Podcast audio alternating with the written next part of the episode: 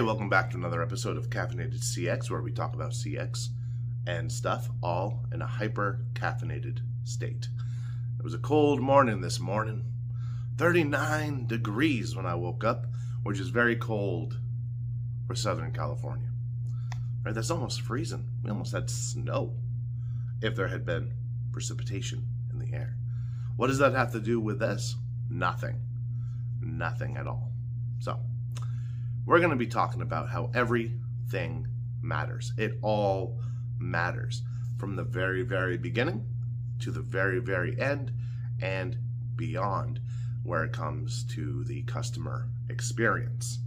So, it starts in the very beginning how the customer finds out about us, the marketing, our brand recognition, and goes over into how they contact us, how they're contacted for follow ups or anything else, how the service is completed, what their bill or what their invoice looks like, how it reads, and then any follow ups or after the fact things that we do as a company. That might include thank you cards, that might include pop-bys, that might include remarketing, email blast, anything like that. So let's start, like any good story, at the beginning. So, initial marketing, initial brand recognition. Now, where are people mostly searching for service? If you guessed Google, you would be correct. Everything else is kind of secondary to Google. Google is the king. So, how do we get further up on the Google ratings? One, really, really, really, really, really good SEO, and also really, really, really, really good customer reviews on Google. So, SEO is done kind of behind the scenes, but five star reviews are done in house and, well, by the customers, by creating a five star service from the moment they contact us to the moment they die, I guess, because the customer's journey and the customer experience never ends. It doesn't matter how long ago they used us.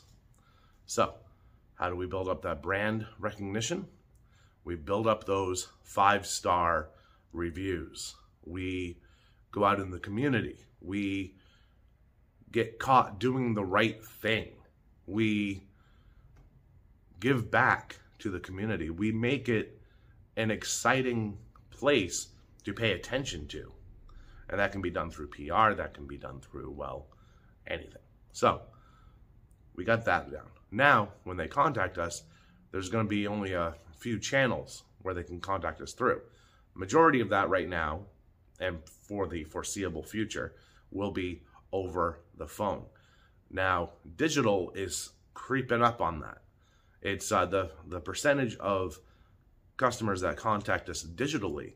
That means over the internet is growing, and that can be either through chat, through texting, through Yelp, through any other means where they can interact directly with a live CSR who's typing away and providing the same amount of service that they would provide over the phone. There's no real difference there. Um, and how they're handled throughout that entire setting up the appointment status, the customer service, all that stuff. Then it flows over to the initial reach out to the customer. So this is the people calling to confirm the appointments, calling to confirm the scheduling, um, who get the service person out there. And then after that, it's up to the service provider to, well, provide that service all in that five star way.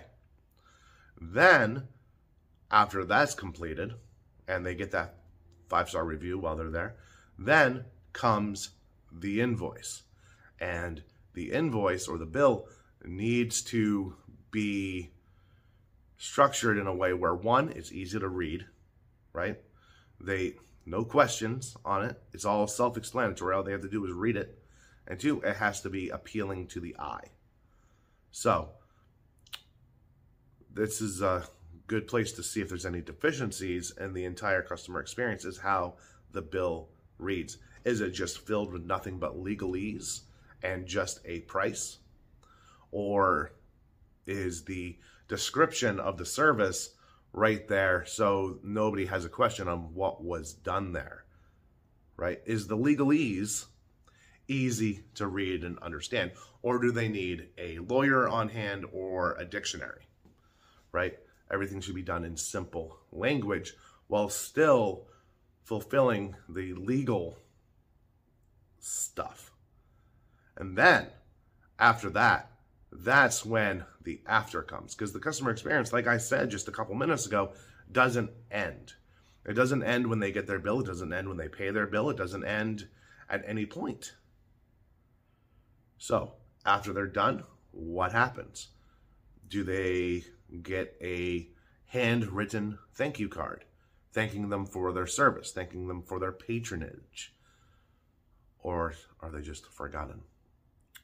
Let's say something goes wrong and the service person wasn't able to initially fix the issue. Do they have to wait a few weeks for them to get back out there and fix what they didn't? All of this matters.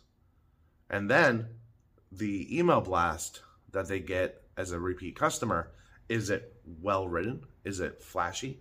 Does it draw the eye? Does it make it look like does it make them want to click through and look at it and either forward it over to a friend who might have a plumbing problem or maybe another issue popped up and they need to take care of it. So, great reminder.